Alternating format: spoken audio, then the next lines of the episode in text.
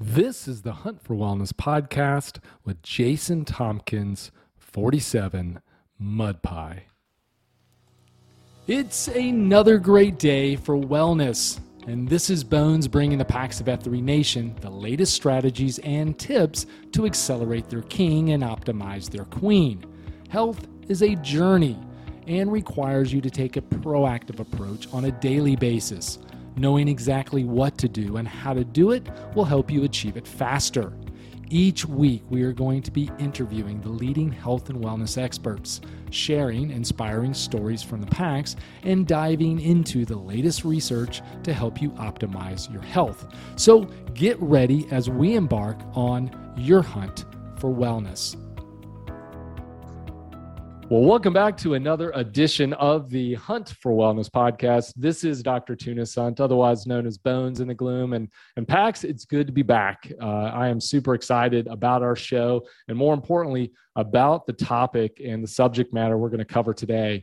We're going to talk about something that has gained a lot of attention, certainly over the last couple of years, and a lot of attention in the last couple of months, and something as F3, we really are trying to make concerted effort into identifying and learning more about and reaching out to our brothers in the gloom and family members that surround us. And so the topic we're going to be breaching today is around mental health, and more specifically suicide, and even more specifically than that, kind of how to deal with a loss. I think there's a lot of information, or a lot of talk rather, out there about identifying those that are suffering, and how do we as individuals step up and be supportive, or step in, or do what we can to do suicide prevention. But there's less information, or at least what I've came across, about how to get help, or how do we cope with the aftermath of suicide. If somebody that we love, or someone near and dear to us,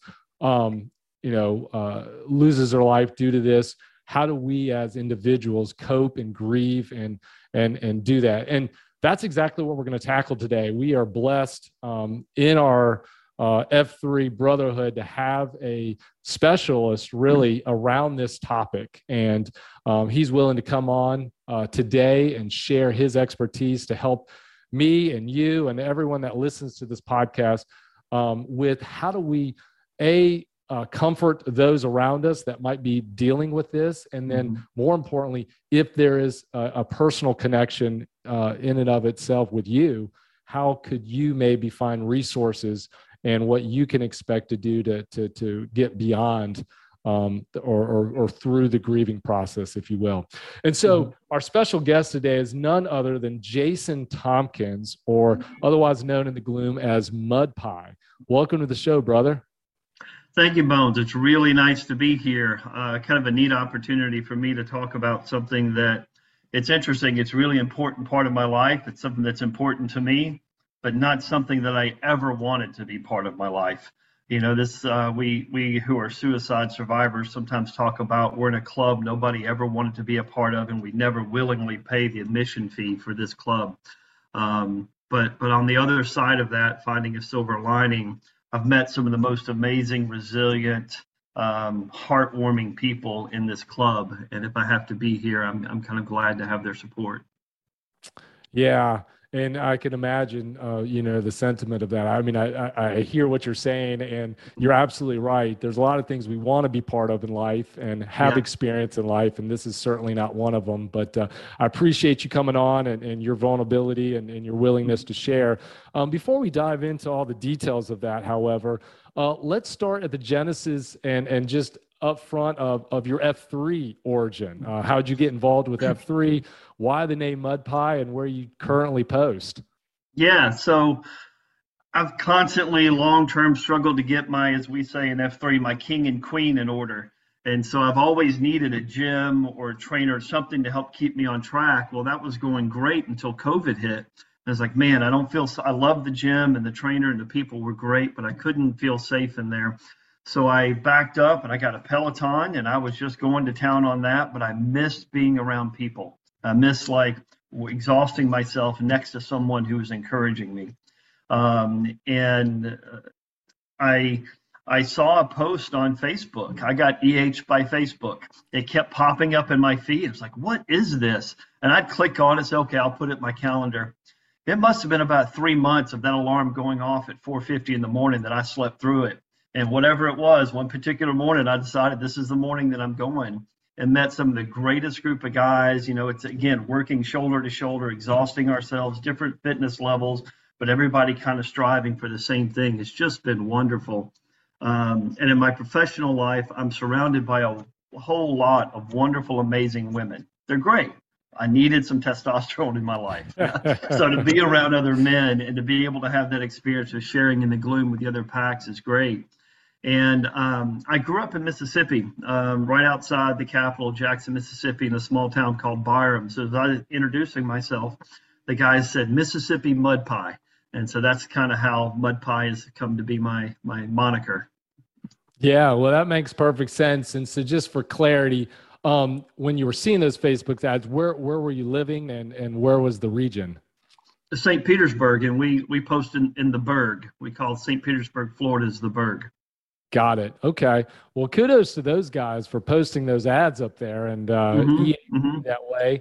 And that's just a testament to all the regions out there. If you're listening, you know, social media works, and utilize it the best you can to attract guys that are looking for what we all know we all need, which is that male community. And I, like you, is surrounded by women in my clinic, and which are great. They're perfect for what I need as far as day-to-day operations and what I need to run my office. But I was missing that male companionship and brotherhood, and I find that F3 does serve that awesome. Mm-hmm. So professionally speaking, you kind of alluded to that. You know, we're going to talk about, obviously, the subject matter. What do you do professionally, and how does that tie into today's subject? Yeah, so in my professional life, I'm a psychotherapist. I run a private psychotherapy practice. I see patients from teenagers to adults who are dealing with all types of different life issues. I have a group for young adults who have Asperger's syndrome. I see a lot of husbands struggling in their marriages for different reasons. And so that's kind of my main position in life is a professional. And before that, I worked in the foster care system, and before that, I had a short stint as a youth pastor. So this is always where I wanted to be, as a private practice practitioner, helping people understand their minds and kind of think about the things that are hard to think about. Yeah, and we definitely need more of you out there, because as we mentioned, you know, mental health and is skyrocketing. If you look at the statistics here, just even the last 18 months as a result of the pandemic and all across the board, but more specifically, the increase in adolescents and teenagers and young adults is just an epidemic as we look at. And then we know in our military families, our family, you know, the rate of suicide amongst that community. And it's just, you know, we need people to talk to and resources to dive into. So walk us back a little bit about your personal history around this and kind of what you've experienced personally, and we can kind of then dive into some of the strategies and stuff that others can use. Yeah, and as I was preparing, getting ready for today, I know myself enough to know that when I'm planning something and I write down 5 pages of notes for something that I can probably talk about without the notes, I must be quite anxious. So I sat back and I thought, well, what's going on? And this, even though you've kind of talked about me as an expert, like, this is stressful. This is kind of a sad conversation to have, to kind of revisit those things. But I actually think this is one of the strategies of people being courageously curious enough to kind of say, this is what's going on inside. These are the hard things that I need to talk about. And in preparing, I was remembering my first awareness of suicide was actually as a middle schooler on July 4th. And my parents, I wouldn't do this today, but my parents had let my brother and I just roam the streets and have fun and fire fireworks off wherever we wanted to. And then all of a sudden we heard sirens approaching, and we ran in the direction of the sirens, being curious kids. And it turned that someone had ended their life, that, and then the noise of the fireworks, you know, it wasn't noticed, and the family must have noticed. And I remember being very curious and just kind of stupid, like teenage boys are stupid. not knowing what was going on. And then I saw the grief on the family's face, and I realized, oh, this is serious. So this is a really heart-wrenching thing. I'm glad that's not my family. And so as I went on through my training and education, suicide was always the issue, if you will, that I didn't want to have to work on, because it's a really complicated issue. But little did I know in 2006 that it would become a part of my family and a part of my life that we'd never be able to avoid. My mom died in 2006 by suicide.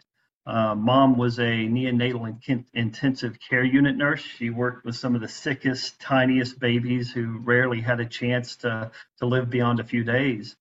And it turns out she had an illness inside of her that was eating in her for years and years and years, a mental illness. There was a history of trauma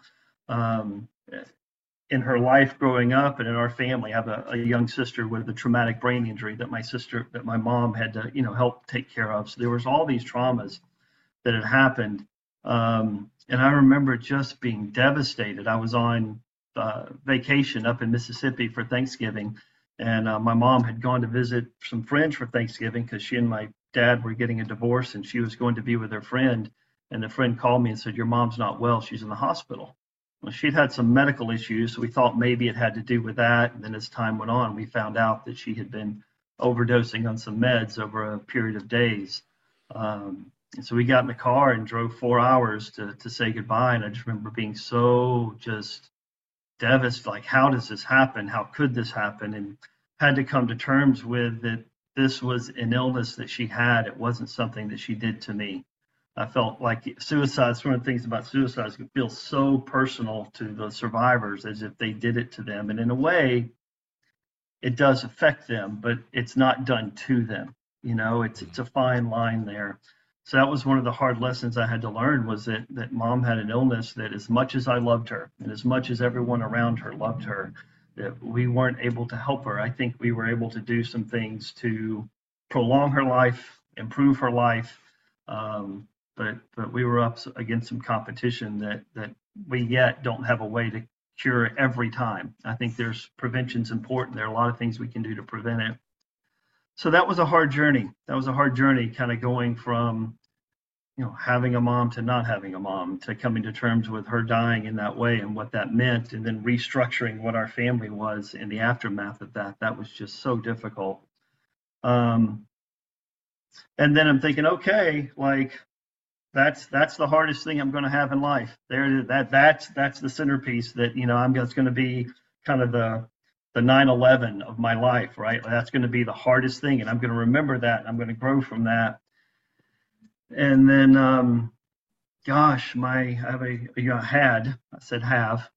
I still have and had him, a younger brother, David, who struggled with substance abuse all of his life, from a teenager. Like, he was using different substances, and he went to treatment 7 or 8 years ago. We were all hopeful and excited. Long story short, he ended up taking his life last November. So both of them died in November. And boy, that was just another situation of, oh my gosh, not again. Like, this other thing was supposed to be the time that it happens. Don't make us go through this again. And I was furious and I was angry. And the lesson that I had to learn with David was more about memories. One of the things I said at his funeral is that I really do believe that one of life's most generous blessings is our ability to remember things. Any point you want to remember something or relive something, you just go back to that in your memory, like your wedding day, the day your children were born, or for me, the day the Saints won the Super Bowl. Like, those are the days I can go back and like relive.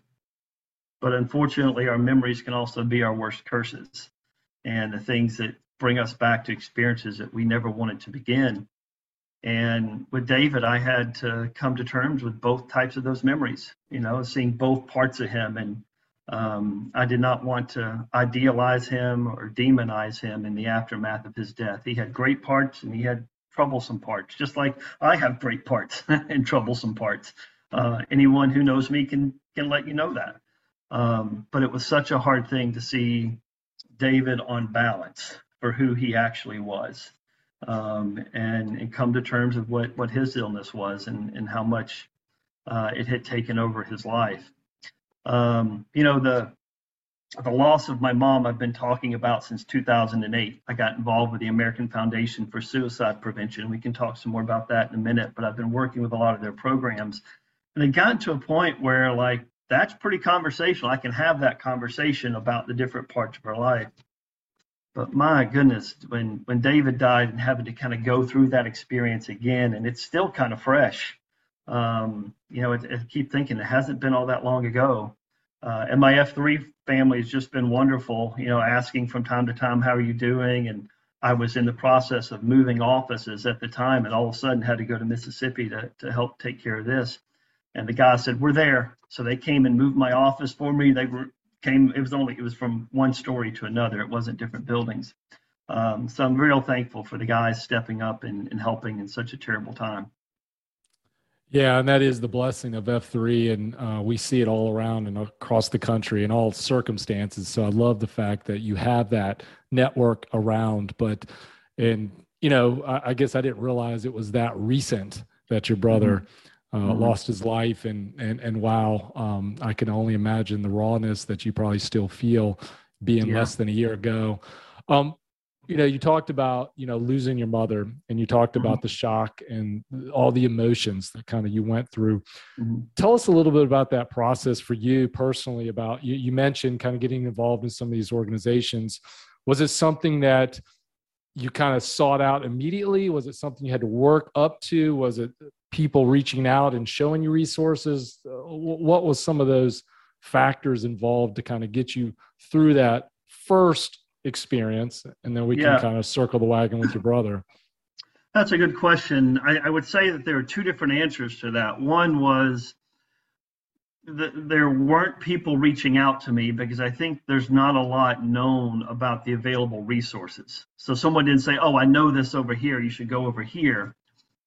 So I had to reach out and find it. But the other part was I had to internally be ready.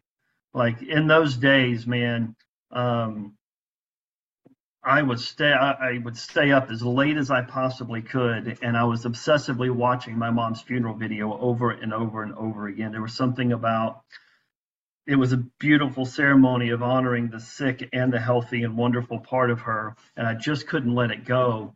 And so, like, I wasn't in the mental state to be able to kind of organize myself and find a group, find something to go find the support.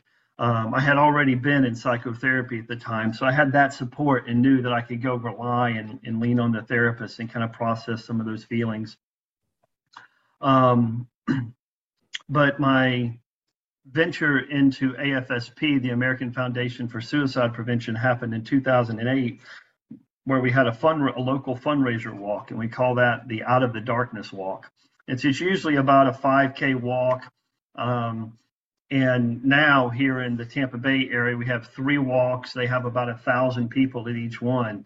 And there is something incredibly powerful and comforting about walking in a mass of people. Now, some of these people are survivors like I am. Some people are attempt survivors who've had their own struggle with suicide. But everyone there is to further the mission of saving lives and spreading hope to people who are impacted by suicide. And so it was just such a comforting place to be, somewhere that I didn't have to ask. I didn't have to tell. Like, people just kind of looked at each other and they got it. I read a book called No Time to Say Goodbye by the author is Carla Fine. Her last name is spelled Fine. I don't know if it's Fine or Fine, but the book is called No Time to Say Goodbye. And in the appendix of that book was where she listed the American Foundation for Suicide Prevention. So I went on Google and found it and got connected, and then became part of the local chapter and helped build the chapter here. And we have this other program called the International Survivors of Suicide Loss Day, which always happens the Saturday before Thanksgiving. And it's all over the country. You can find it wherever you are, either in person or virtually. Well, back in those days, we didn't have a local program to Tampa Bay, and so I would stream the program at home, and I'm laughing because it's kind of silly, but I was unloading the dishwasher while streaming this in the background. I think it was just background noise. Well, what ended up happening is, no lie, it took me an hour and a half to empty that dishwasher. Because what would happen is I'd put a coffee cup away and I'd cry. So I can't cry anymore. I need to go put another coffee cup away. And I went back and forth between these two places. And there were a couple of things I saw in that video that, well, one thing specifically that just confused me so much. I was familiar with the anger, the hurt, the sadness, the betrayal. And even though it was difficult at the time, I was familiar with the feeling of relief. As hard as that is to say, because the turmoil in my mom's life, I would no longer have that as part of mine. But the part of me, and I get choked up now thinking about it, the part of me that was so confused was I'm watching these people, some people who had just lost somebody, and they're smiling again, and they're joking again. And I thought, how in the world did they get to the point where they could do that again? I've got to figure that out. I know I may not smile and joke all the time. I'm kind of a jokester by trade, by nature. But it was just something so compelling to me that they could get themselves back to that place. And I tell survivors that I talk to and work with, it's that kind of courageous curiosity. We don't have to do anything, but being curious about something we see in other survivors can help us get just a little bit of healing. And just a little bit of healing is a lot more powerful than we think it is. Mm-hmm. Yeah, that's powerful. And to your point, that is a, a thought that I don't think a lot of people think about. I guess what I'm thinking about is, the anger, the grief, the why, the trying to figure out, what-haves and could-haves and should-haves and all those type of things. And then just to kind of ultimately, how do we get back to that joy in life and that smile and moving on? And I think that's something that's probably overlooked a lot by people that aren't going through that similar experience. You mentioned the AFSP. And so just from a context standpoint, listeners, they have a website, afsp.org. And I did brief chance to look over it, and it's fantastic. It's got lots of resources. So let me encourage you to visit that if you ever do. And then there's lots of information about walks. And I was able to just, they kind of geographically located where I was based on, my browsing, and suggested North Carolina, South Carolina, Virginia, some of those chapters, and was able to pull up the North Carolina one. And there's lots of opportunities, specifically, right here, in the Charlotte region and in the surrounding areas of the state. So let me encourage anyone and everyone that's ever been, or dealing with this or want to learn more about that to visit that website. So that's great. Now, so I'm assuming you have participated in these walks now. I mean, the first one you were speaking about being virtual, I'm assuming now you're a regular participant moving forward. Yeah, I am. The virtual event was our Survivor Day program, which I can talk about. The walks I've been doing since 2008, and it really is the highlight of my year, one of the highlights of my year, because you think about the contradiction between people who have either struggled with suicidality themselves or lost someone to suicide, and the despair and the grief and the shock and the horror. I mean, I'm saying those words, but the experience of those words just can't be encapsulated just in a word. And you see them all come together, and we're smiling, and there's music, and we're honoring our loved ones that we lost. It's such a beautiful, beautiful testament to strength and resiliency and the hard work it takes to be a survivor.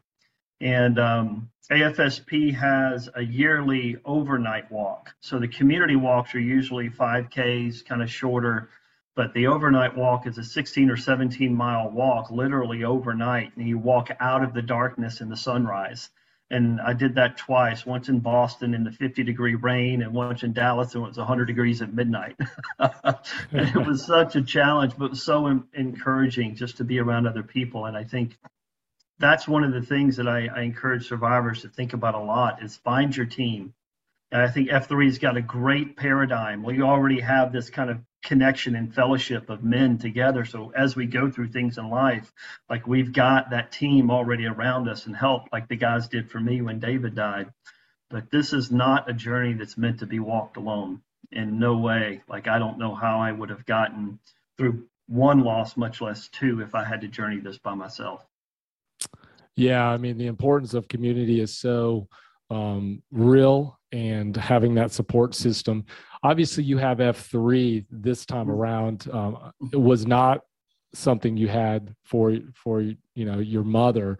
Right. And then let's just be honest, most of the people out there that are dealing with this probably do not have an F3 community to surround them. So what are common resources that individuals would have to kind of to seek this out? I mean, obviously you found that book, you read it, you saw this website or this organization kind of listed in the index. But out there, what are the more common things that we can point individuals towards that would help them kind of move in that healing journey? So the walk itself isn't designed to just to be a support for suicide loss survivors, but it is that anyway. And that was my first experience. And the walk is a fundraiser, but, you know, I go and I encourage people to go to the local walks, whether they've raised or not, because there's such a sense of a community and you get to see other people who've been through something like you. So that's helpful. The other thing that a lot of communities have, I know we have several here in Tampa Bay, are suicide loss specific support groups. Usually they meet once or twice a month. If you go to the AFSP website and you click Get Help, and then you click I've Lost Someone, on that page, there's a directory of all of the support groups in the country. And I went to a support group after reading that book, and I could barely talk that first support group. The grief and sadness was just so like real and tangible. I could feel it and see it and hear it. But my gosh, the moment somebody else in the room said, my mother died from suicide, and I was able to look at that person and say, I'm not the only one. And that person had a little bit more time after their loss than I did.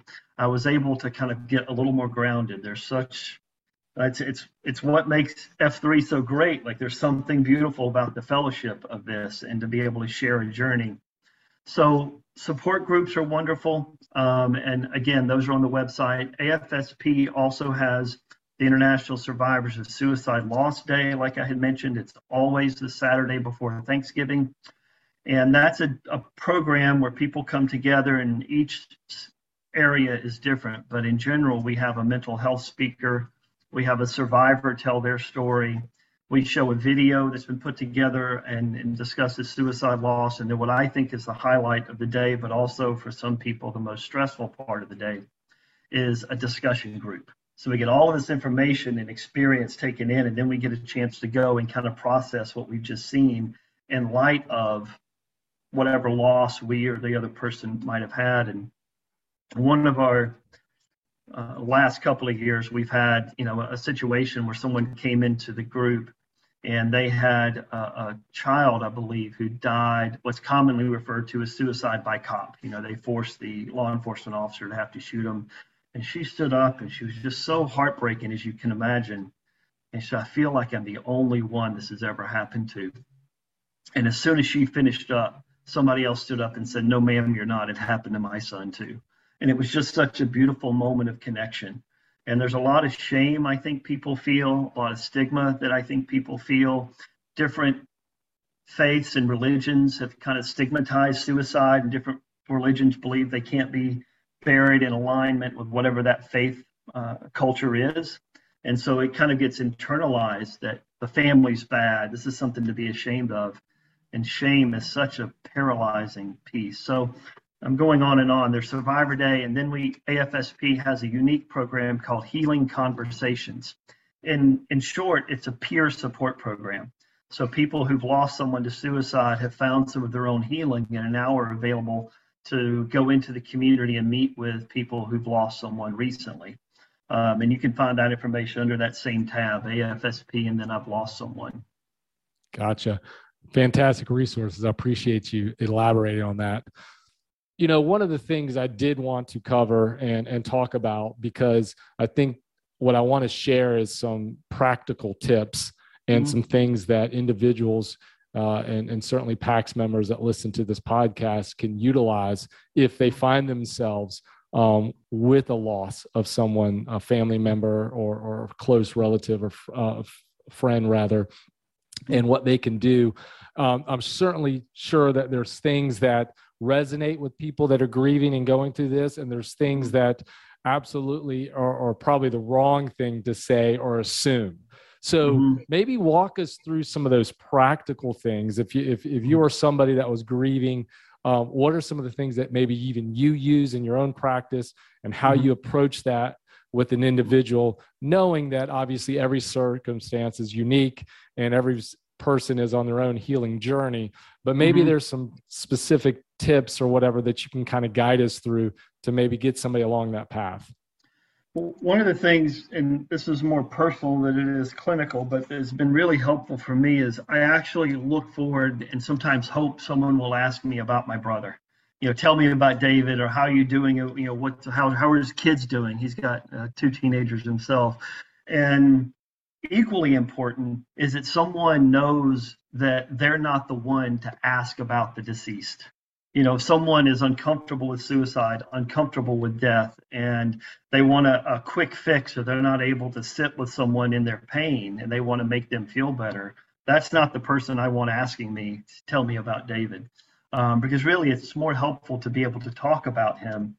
And depending on where a person is in their grief, one of the first important steps is to be able to process, I know that's a vague word, but process and contain the feelings around it. Like an example of that was when Mom died, my experience with David was different, but when Mom died, like, I feel like I didn't stop crying for 6 months. Like, and you can imagine trying to get through your life, again, as a therapist, not, you know, crying for 6 months was difficult. I was doing in-home work, and I would drive from driveway to driveway and cry, and then go in and work and come out. And so to be able to kind of take care of oneself in those moments, back to the basics, sleeping as well as you can, eating the way you need to eat, physical activity is really important on so many different levels to take care of the body and the mind. And another important part that people need to get to a point that they're able to do this is put an authentic narrative together about the deceased person's life. So my struggle with my brother, and I had different struggles with my mom. I was furious with her. How could she do something so selfish? How could she do this to me? I felt like in a very selfish place. My brother idealized our mom. He tattooed her initials on his back, so she would always have his back.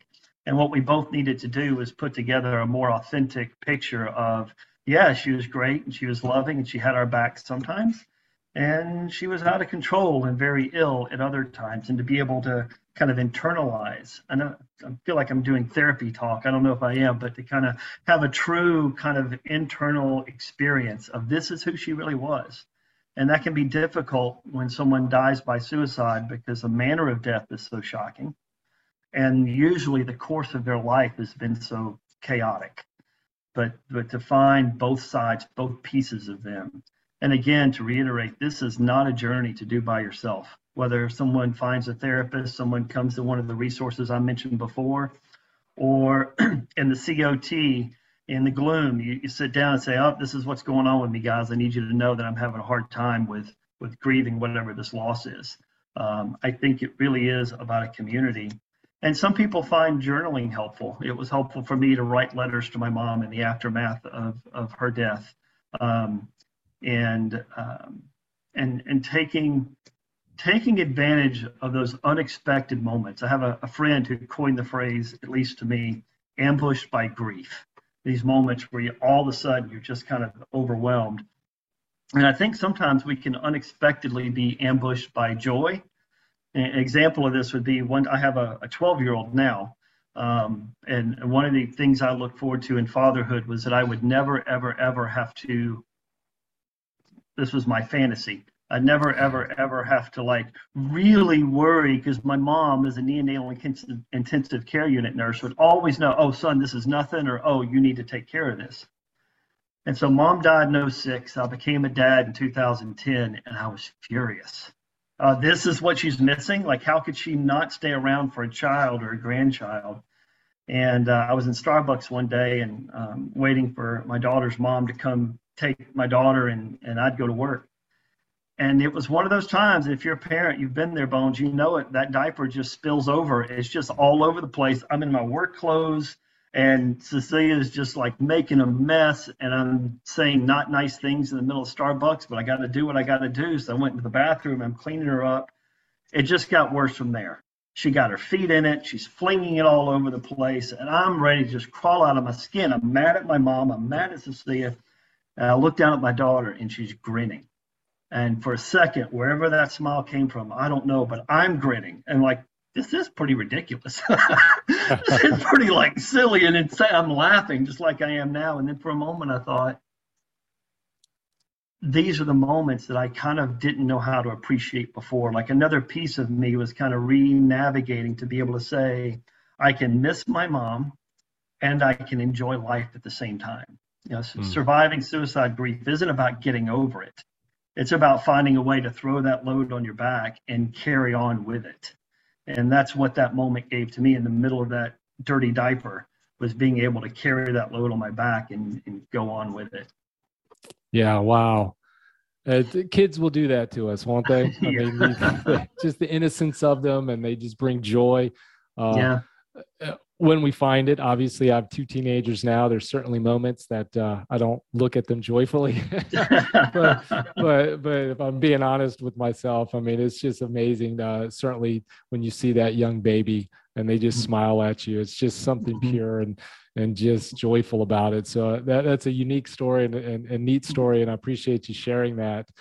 You know, we've talked a little bit about some steps that you as an individual who has maybe experienced the loss of a loved one. And certainly there's lots of resources out there around people, you know, for people that trying to identify those that might be, you know, leaning towards, you know, hurting themselves or whatever. Mm-hmm. But then there's another category, and this might fit the majority of the list, the mass majority of the listeners, which might be, you know, you yourself might not be struggling with suicide.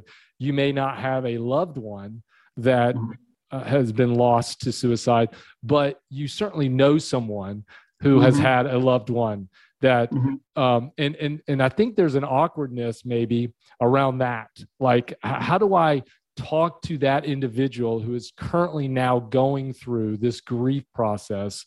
You know, obviously most of us aren't professionals like you. Most of us aren't equipped to sit there and possibly counsel them one way or the other. What are some practical tips that you can maybe help us understand to maybe approach others that might be going through this grieving process, and maybe some things to say and maybe some things to avoid when it comes to that? Yeah. Well, the quick and easy answer is avoid quick and easy answers. Like, there aren't any. You know, one of the things that's said in so many support groups for people who've lost someone is there are no quick and easy answers, and sometimes there aren't any answers at all. And we have to kind of come to terms with their answers we're not going to get. But one of the things that's helpful, people often tell me, well, Jason, I'm not a professional like you. Well, this isn't really a professional trick. Invite me to coffee. How are you doing? Like, I noticed, you know, your brother died not that long ago, or whoever it was. Like, be willing to have a conversation. Like, I'd be happy to hear about your loved one. And it really is important to kind of be able to focus on what the survivor's experience is. They're feeling sad. They're feeling angry. They may not ever get answers to why their loved one died. And we don't have the answers either. So to be able to sit and bear witness to kind of what they're going through. There's a quote go ahead. Yeah, no, I didn't mean to I wasn't going to cut you off, but, you know, I do want to kind of elaborate on this point that you're making, because, you know, you've obviously personally gone through this twice. I think as someone who's not gone through it personally and knowing some others that have, I think there's a thought process that goes, well, I don't know what to say to them, or I don't want to bring up that person's name. You almost try to keep it superficial, like, hey, how's the weather? Or you, you almost feel like you don't want to breach that intimacy with that person because you don't know how they might react or if they're ready to talk about it or whatever. But it sounds like maybe the opposite is true. And of course, every person is unique and different, but maybe kind of speak into just that importance of being able to talk about that person and why that is healing to that person. It's healing because then it helps me or whoever the person is understand that their loved one mattered, that their loved one's life had meaning, their loved one's life had purpose. And you think, just striking me now to think about this, but when people die and we continue to talk about them, their life still has meaning. Think of all the historical figures we talk about, like their life still has meaning. And I think that's one of the most painful things someone can go through is to feel that their life or someone else's life doesn't have meaning. And so when someone's saying, how's your brother's kids doing? How, you know, tell me what it's like going through this. Tell me about what David's life was like. It gives him some meaning. It still makes his life mean something. You know, the other side of your question, sometimes some people aren't the right people to come to me and ask me what's going on. Some people who might say something contrite like, well, it was in God's plan. Or something trite like that, like that's not helpful to a survivor. A survivor needs a space to breathe and talk and be around people who just want to listen, who just turn their ears on and listen. And Desmond Tutu said, as soon as I can remember it here, let people tell of their story, tell of their pain, and let others listen. We discovered that in telling that people began to experience a healing. There's something powerful, and I feel like I'm overemphasizing it maybe, but there's something powerful just about listening. So really, you know, it's not always helpful. Another practical thing, it's really not helpful to ask me, well, what was the manner of their death? How did they do it? Sometimes this was not my experience. Sometimes people can find a pretty gruesome visual scene in the aftermath of a suicide. And that can be very, like, think of the loss, but also think about the visual experience of seeing something that traumatic. And that kind of like cheapens the experience, moves it away from the loss and into something sensational. So try not to emphasize the manner of their death, you know, try to emphasize what the person's experience was going through it. Yeah, that's a good point. I mean, you mentioned a couple of things, one being the trite. You know, one of the resources I was able to locate through the website that you had sent over to me is kind of a pretty practical guide for that. So if everyone's looking for it, you can go to the website we'd already mentioned, the AF. ASSP.org. Yeah. And there's one called Real Combo Guide, How to Talk to Suicide Loss Survivor. And some of the things you were just mentioning are certainly on this list. And, you know, they caution about utilizing those cliches. I mean, when we have loss or we're around others that have a loss, I think there's some cliches that come out quite a bit, like, you know, they're in a better place, or everything happens for a reason, or, you know, God will never give you more than you can handle, and all those things. And, you know, I think in this context, for sure, it's much more hurtful and raw and unique. I mean, you know, it's one thing to, you know, have an aging parent who loses their life due to a chronic disease.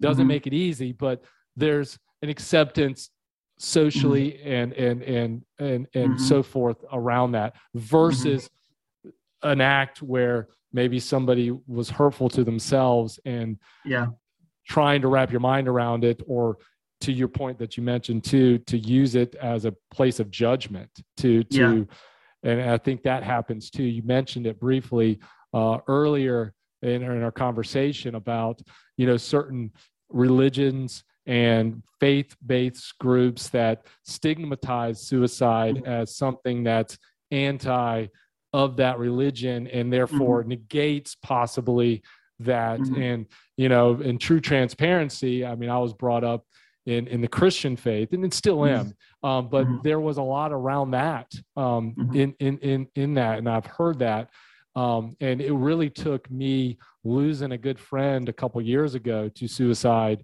and going to his funeral and just hearing the pastor talk about him and celebrating his good and the life and the struggles that he was battling himself, and that not to look at it as a selfish act, but more of a cry for help. It was just a growing experience for me, but that is a stigma, unfortunately, that sometimes is placed out there. And so I'm glad that you brought it up, because the last thing grieving people need is someone to come up to them self-righteous and talk about, you know, what they should and couldn't have done and so forth. Yeah. So, man, I think, and so there's lots on this, there's 10 on this, you know, as far as that, I'll just quickly read them. It says, don't, if you don't know what to say, but I'm here for you, you know, let that person just know that you're there and that you may not know what to say. Refrain from saying, I understand what you're going through, because the truth is you don't, unless you have personally gone through that. And even then, every scenario is so unique that that's not what they want to hear. We talked about don't ask intrusive questions. You know, in other words, allow that person to share what they want to share around the facts of what's gone on, versus trying to dig deep into all the nuances of it. We just mentioned about avoid the pat advice and hurtful cliches.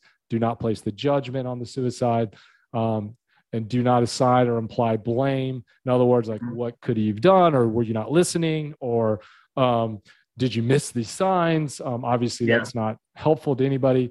Be proactive about offering help. You know, not just, hey, what can I do for you, but be really cognitive of what that person may need in their life. Do they have children that need to be picked up from school? Do they need meals brought to their house? Do they need someone to pick them up and bring them out in the gloom? I mean, what are some practical things that you can do to actually do something for them? Number 8 was don't be afraid to talk about the person who died. In other words, that opportunity to really celebrate their life and who they were. Be patient. You mentioned this being a journey that's indefinite, that it's not a how quickly can I get over this so that I can resume life. It's learning to put that on your back, like you mentioned, carrying it forward, and how do we journey with this and be impactful. And then lastly is don't disappear.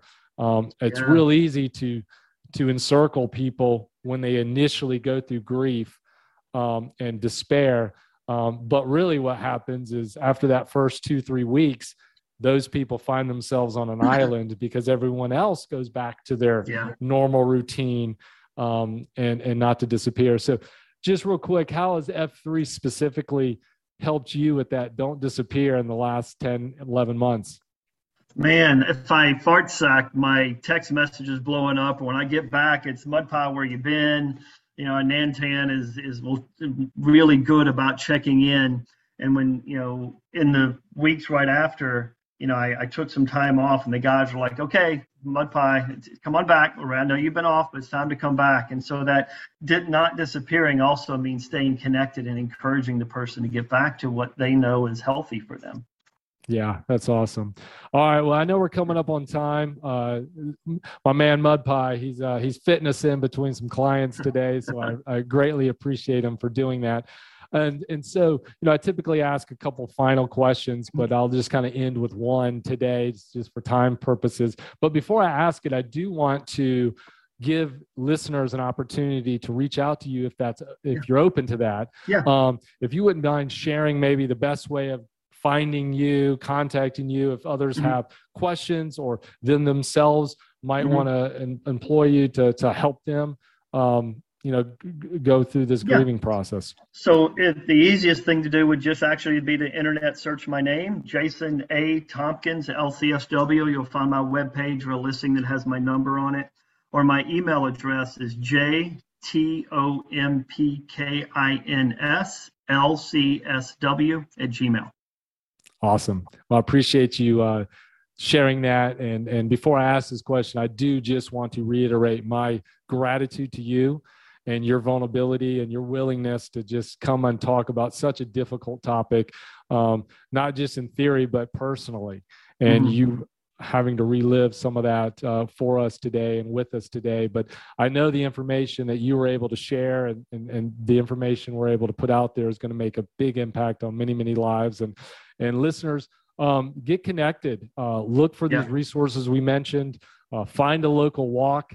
Celebrate with those that are celebrating loved ones that may have lost their battle. And, you know, I'll just be that support structure that we know that we should be as high impact men across this nation. Yes. So Mud Pie, my final question for you is this. What is your definition of wellness? Wellness. Wow. I should have been prepared for this. I heard you ask someone else this. I think wellness has a lot to do with balance. I think too much rigidity, then we're not really balanced. You know, it's good to have a healthy diet, but it's good to have some flexibility, but it's not good to have too much flexibility. I think that goes in the realm of our emotional and cognitive well-being is too, to find a balance that works for us. Perfect. Thanks for listening to the Hunt for Wellness podcast. Please rate and review our show and be sure to share it with your F3 brothers. As always, we are looking for inspiring stories to share and health experts to interview. So if that's you, please reach out to me at bones@huntforwellness.com, on the nation Slack @Bones, or Twitter @HFW Podcast. And until next time, this has been Bones guiding the packs of F3 Nation on their hunt for wellness.